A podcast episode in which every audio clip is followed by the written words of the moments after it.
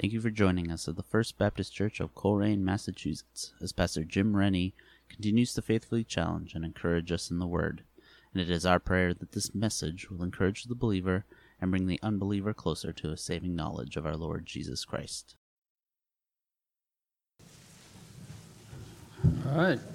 Welcome, one and all, wherever you are, here as well, to the First Baptist Church in Colrain, Massachusetts. Uh, it's going to be a New Year's message today because today is New Year's Day, coincidentally.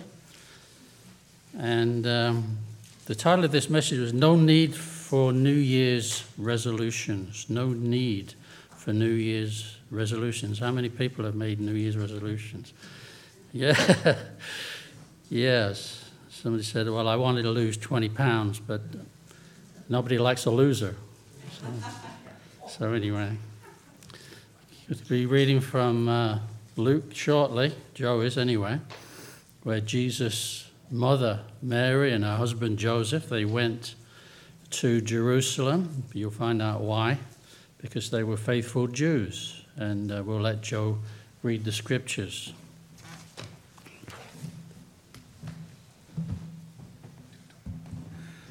Happy New Year's. Happy New Year. Going to be in Luke 2, starting at 21. On the eighth day, when it was time to circumcise him, he was named Jesus, and the name of the angel had given him before he had been conceived. When the time of their purification, according to the law of Moses, had been completed, Joseph and Mary took him to Jerusalem to present to the Lord.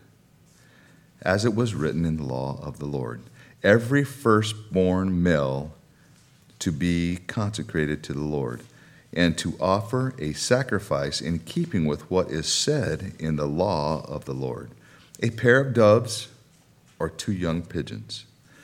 Now there was a man in Jerusalem called Simon, who was righteous and devout he was waiting for the consolation of Israel, and the Holy Spirit was upon him. It had been revealed to him by the Holy Spirit that he would not die before he had seen the Lord's Christ. Moved by the Spirit, he went into the temple courts.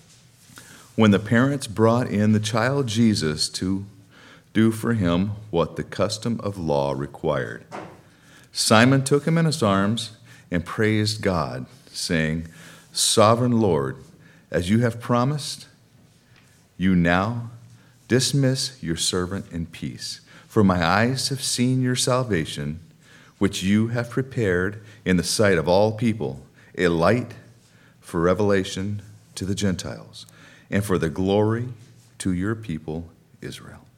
Praise God. Thank you very much, Joe. Let's start with a word of prayer, shall we?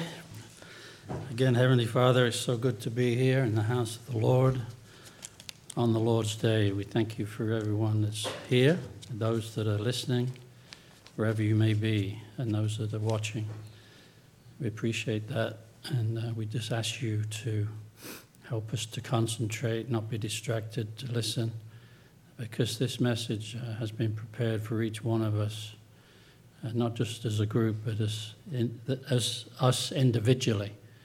And uh, we pray that you'll help us to have our ears open and also our hearts to receive the message that you have for us today. And we can take into the new year and also for the rest of our lives. In Jesus' name, amen. Like I said, Joseph, Mary, and baby Jesus, they had to travel to Jerusalem, the big city of Jerusalem. They came from their small town in Nazareth, and the journey would take them about a week. So you can imagine how difficult that must have been in those days and under the circumstances and the, and the roads traveling with a little baby. Uh, didn't have a car seat either, you know, I wouldn't think so. So, having arrived, maybe they stayed somewhere at an inn or whatever the case. We don't know. But they had to go to the temple. And they went to the temple for two reasons the fact that they were Jews, to dedicate baby Jesus to the Lord. And that's oftentimes we do that even today. We dedicate babies to the Lord. And also, number two, to make sacrifices for the ritual cleansing following Jesus' birth. That's what uh, was required of women to be ritually cleansed in the temple after giving birth. You can read more about that in Leviticus chapter 12. If you can write that down and read that later on, what that all means. And it says in verse 39 having gone to the temple and doing those things that were required of the law, they finished everything required by the law. They were devout Jews. All of this for Jesus, who was destined to be the perfect sacrifice to end all sacrifices because of Jesus' death on the cross. There'd be no need for a temple and no need for religious rituals. Amen? Many people around the world, probably you included, partake in a ritual every year. They dress up, they go to parties, celebrate, and welcome in a new year. It marks a new beginning. Amen? A fresh start. Time to put our good foot forward. Turn over a new leaf to be better, to be a better person. Well, there's nothing wrong with that. And we all look forward to and forget about the past, and we can look forward with optimism in this new year. Another ritual is making New Year's resolutions. Some people do, some people come to the conclusion they can't keep them anyway. But um, making New Year's resolution, if you haven't found out already, probably doesn't really make a change, a permanent change in the hearts of people. Only Jesus can bring a permanent change into people's lives by having a heart that has received Him as their personal Savior. The Old Testament sacrificial system couldn't achieve a change of heart because the law was insufficient to deal with the problem of sin. The Jews had to keep going back year after year after year after year for forgiveness and cleansing. But Jesus only had to do it once by his sacrificial death on a cross. He bore the punishment of our sins and the sins of the whole world on his own body so we could be forgiven of our sins and be freed from the penalty of eternal death. In other words, separation from God forever and ever. In the Old Testament times, when a sin offering was made, the person would place their hands on an innocent animal to acknowledge their sinfulness and their need to turn from that sin. In other words, turning from that sin required them to repent, and that's you've probably heard that word before. To repent, it means to turn from sin.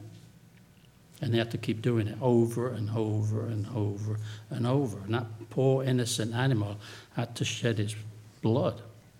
The life of that innocent animal would have to be taken and its blood shed as an offering for the sin of that person that put his hand on the head of that innocent animal.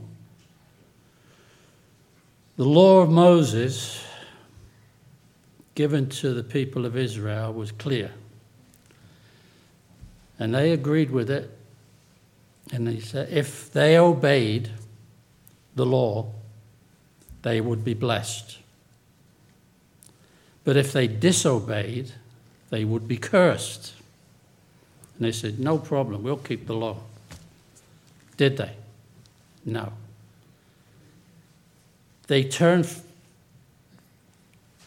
the idea was to turn from their sins to God. And if they did, that He would have compassion upon them and restore them back into fellowship. In other words, where there is true repentance, God will forgive because He's a compassionate, loving, forgiving God. He will forgive and bring about a permanent change in the heart. And that's, that's the only way that we can do God's will. Having a true permanent change in our hearts. Willpower is not going to do it. Doesn't work. Keeping New Year's resolutions will not do it. Doesn't work. Thankfully, because no one could keep the Old Testament the old covenant laws, God created a new covenant, which would bring about a permanent change in the hearts of people.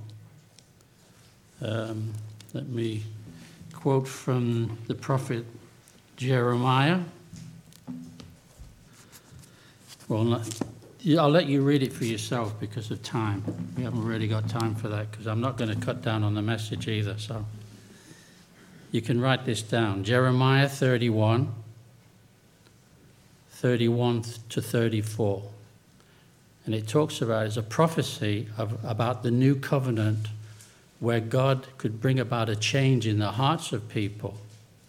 And that would come about by Him creating a new covenant and that came about through Jesus' sacrifice on the cross and faith in Him.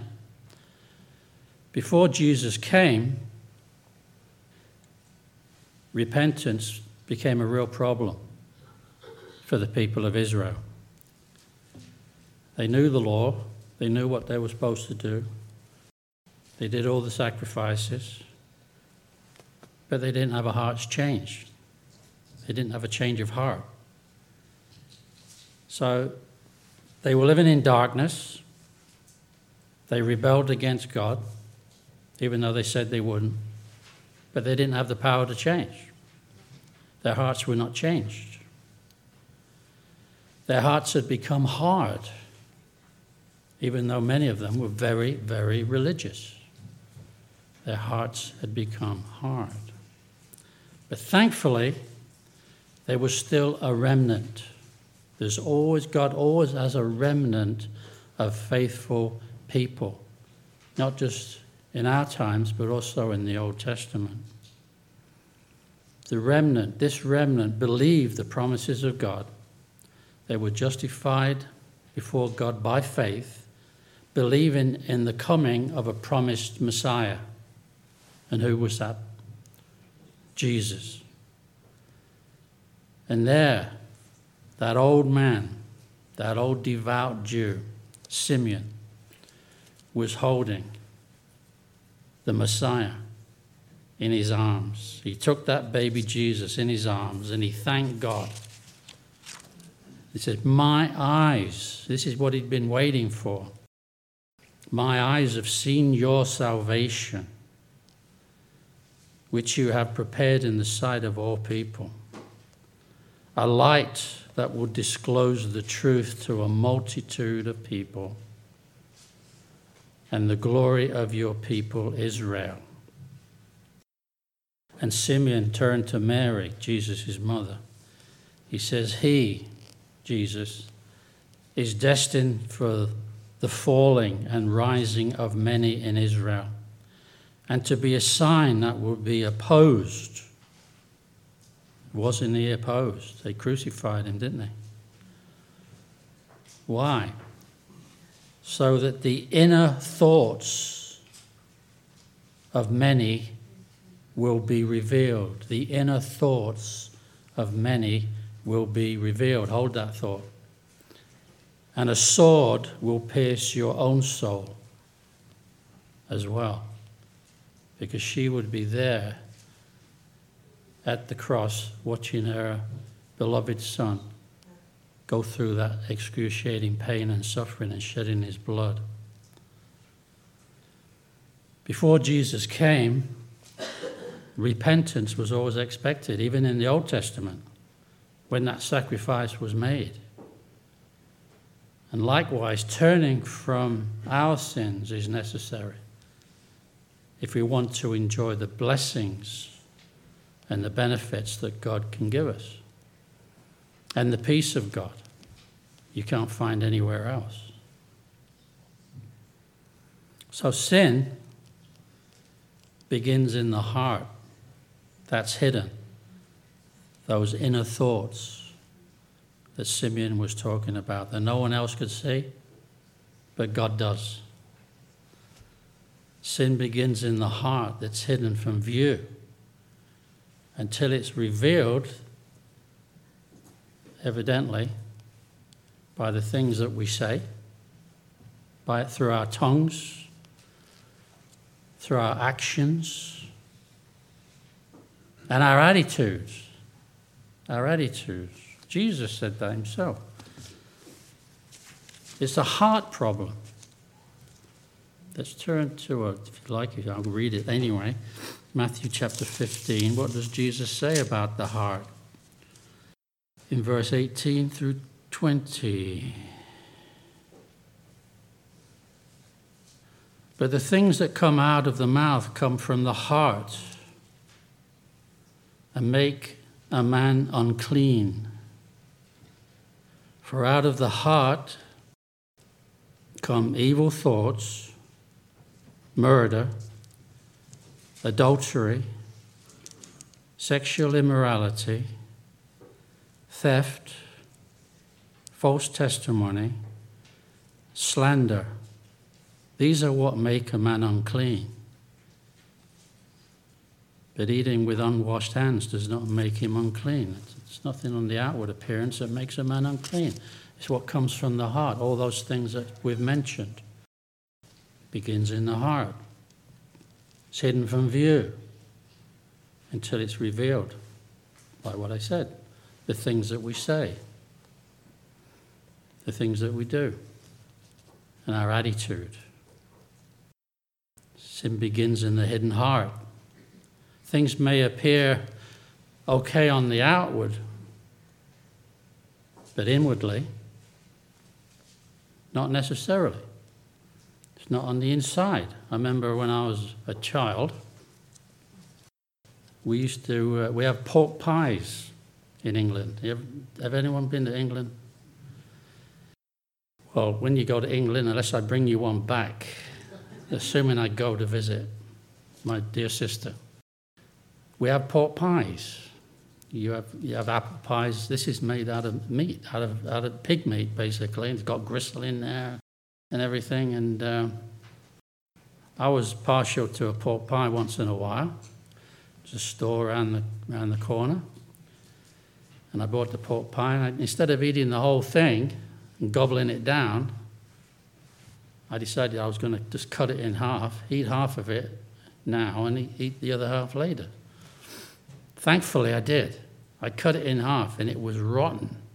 It was green on the inside. It looked really good and appetizing, but you couldn't tell what was inside it until you cut it open. And of course, my mother took it back to the shop. It was kind of a fancy place they catered for, you know, the uh, some of the rich people in the area. Not us, we weren't rich, but we weren't poor either. And they gave her a whole bunch of groceries to keep her quiet so she wouldn't go around telling everyone that my son bought this rotten pork pie. So, you know, it was hidden from view. It was rotten. It was on the inside. That's what the heart is like. You can't see it, but it can reveal all those rotten things that Jesus talked about. Amen. That's where it comes from. Sin starts in the heart, see? Only God can see it. We can't. We, we see the evidence of it by the things that we say and we do and we think about. Things on the outside of a person is no indicator of what's happening on the inside. See, man looks upon the outward appearance, doesn't he? And somebody complimented me on this suit. I got it from the clothes closet, but don't tell anybody. man, free. So you're not telling me God doesn't bless and benefit. Didn't have to pay for it. Man looks upon the outward appearance, and you'd probably take a lot more notice if I was wearing t-shirt, shorts, and flip flops. Man looks on the outward appearance, but God looks upon the heart. 1 Samuel chapter 16, verse 7. Sin in the heart can go unnoticed until God shines a light on it and brings about a cure by confession and repentance, turning from it. Sin is also exposed by the preaching of the Word of God and also the reading of the Word of God. Somebody said, and I've said it myself, we don't so much as read the Bible as the Bible reads us. Amen. Hebrews 4 16. The word of God is sharper than a two edged sword, piercing unto it divides soul from spirit, joints from marrow. It is able to judge, listen, the thoughts and intentions of the heart. Before him, no creature is hidden, but all are naked and laid bare to the eyes of the one to whom we have to give an account. One day, if you're a Christian, we'll stand before the judgment seat of Christ. If you're not a Christian, then you'll stand before the great white throne. And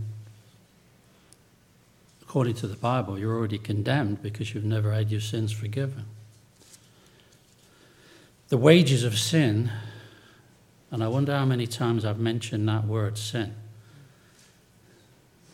A lot of, a lot of preachers, you're not going to hear that word at all. But that's what the Bible says. And I'm not reinterpreting the Bible, I'm just explaining what it means. Believers in Christ are saved when they receive Jesus as their personal Savior. It's at that split second we receive the Holy Spirit. And He lives in us. And because He lives in us, He is able to convict us of the sin in our hearts that maybe we're not even aware of. And then what He does, it's exposed by Him to show us. So we are able to confess it and then turn from it. Why? In order to be liberated from guilt. From guilt. One true um, evidence that you are born again, that you are truly saved. If you consciously rebel against God and sin against God, and you know that it's wrong and you still do it, you feel great conviction. The Holy Spirit convicts you. If you don't have the Holy Spirit, it doesn't bother you. You just do what comes naturally. And you don't even feel guilty about it. So if you're wondering if you're saved or not, if you feel guilt, that's evidence that you are a Christian. And then you can confess it, agree with God, because the Holy Spirit is pointing it out. And then turn from it. Don't keep going back to it. God's light shines His light into our hearts. He shows us things in our life that grieves Him. God can be grieved. And sin grieves God, especially the sin in an, unbelie- in a believer, because unbelievers don't know any better. whereas we do. And I'm not trying to put anyone on a guilt trip. So then we should acknowledge, we should confess, and turn from it. If we don't turn from it, we keep going back to that same old darling sin that we, we haven't truly repented. We haven't truly repented. So let me conclude. And you can watch this message on YouTube and then count the amount of times I've mentioned the word sin. I haven't counted it, but it's probably a lot. But it needs to be said in this new year. It's okay turning over a new leaf, but we need to we need to move on. We need to mature in our faith. That's what God wants. God's light shows us things in our life that grieve Him. And the good news is, because we've received Christ as our Savior, we are forgiven of all of our sins in general. That's a done deal. All of them past, present, and future. That's why we remember the Lord's death on the cross when we have communion, the Lord's Supper. He did it. It is finished. Job done. Mission accomplished. He's already paid the price for our sins. However, as long as we live in this mortal body, we, we will sin. That doesn't excuse it, neither should it. We will sin in one form or another. But because we've been adopted into his family, we can come boldly before our Father in heaven without fear, knowing that he will forgive us. His desire is to restore us back into fellowship and it's for our own benefit and peace of mind. And if you want to be blessed, then we need to do God's will and not our own stubborn will. We don't have to live in darkness anymore because we've received the light of the world into our heart. He's given us a new heart. He's performed heart surgery when we received him as personal Savior. That's what the new covenant is all about. The old covenant could never do that. Following laws and rituals that could never have a heart change in the lives of people. We don't need to keep on making New Year's resolutions that we can't keep. The problem with New Year's resolutions is they come in one year and out the other. Boom, boom. We don't have to worry or feel condemned, despite our good intentions, to turn over a good, a, a, a new leaf, put our good foot forward, our best efforts to be a better person. Can't do it. Only God can change a person's heart. And because of our faith in God's Son, by His Spirit who lives in us, He's going to be faithful. He's going to reveal the sin in our heart that we probably already know about because He's pointed it out to be confessed and to be repented of. So, good news is today we celebrate the beginning of a new year, 2023. But thankfully, we can celebrate God all year round, every day, who has graciously made a new covenant with us. So we're able, by the power the power of the Holy Spirit who lives in us to keep those New Year's resolutions every day, to keep His word that we could never keep by our own willpower. Amen. Well, Happy New Year to each and every one of you, and may God bless us, everyone. Amen.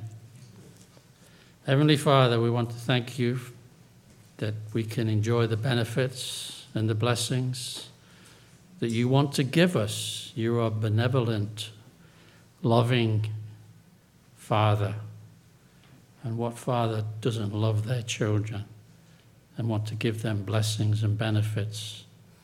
He wants to give us peace that this world cannot give. He wants to be wants us to be freed from sin and guilt that that brings about in our lives so we can be liberated and set free and live an abundant life.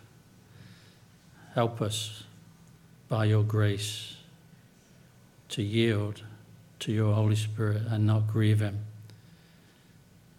and succumb to the sins of the flesh that can damage our souls. If maybe somebody listening to this message and you've never received Jesus Christ, this is the, a great time to do it. Any time is a great time to do it. And uh, for your own sake, for your own eternal destination, I hope and pray that you will call upon the name of Jesus. His name means Savior, and there's only one Savior. And if you call upon Him to save you from your sins and give you a home in heaven when you die, then He will.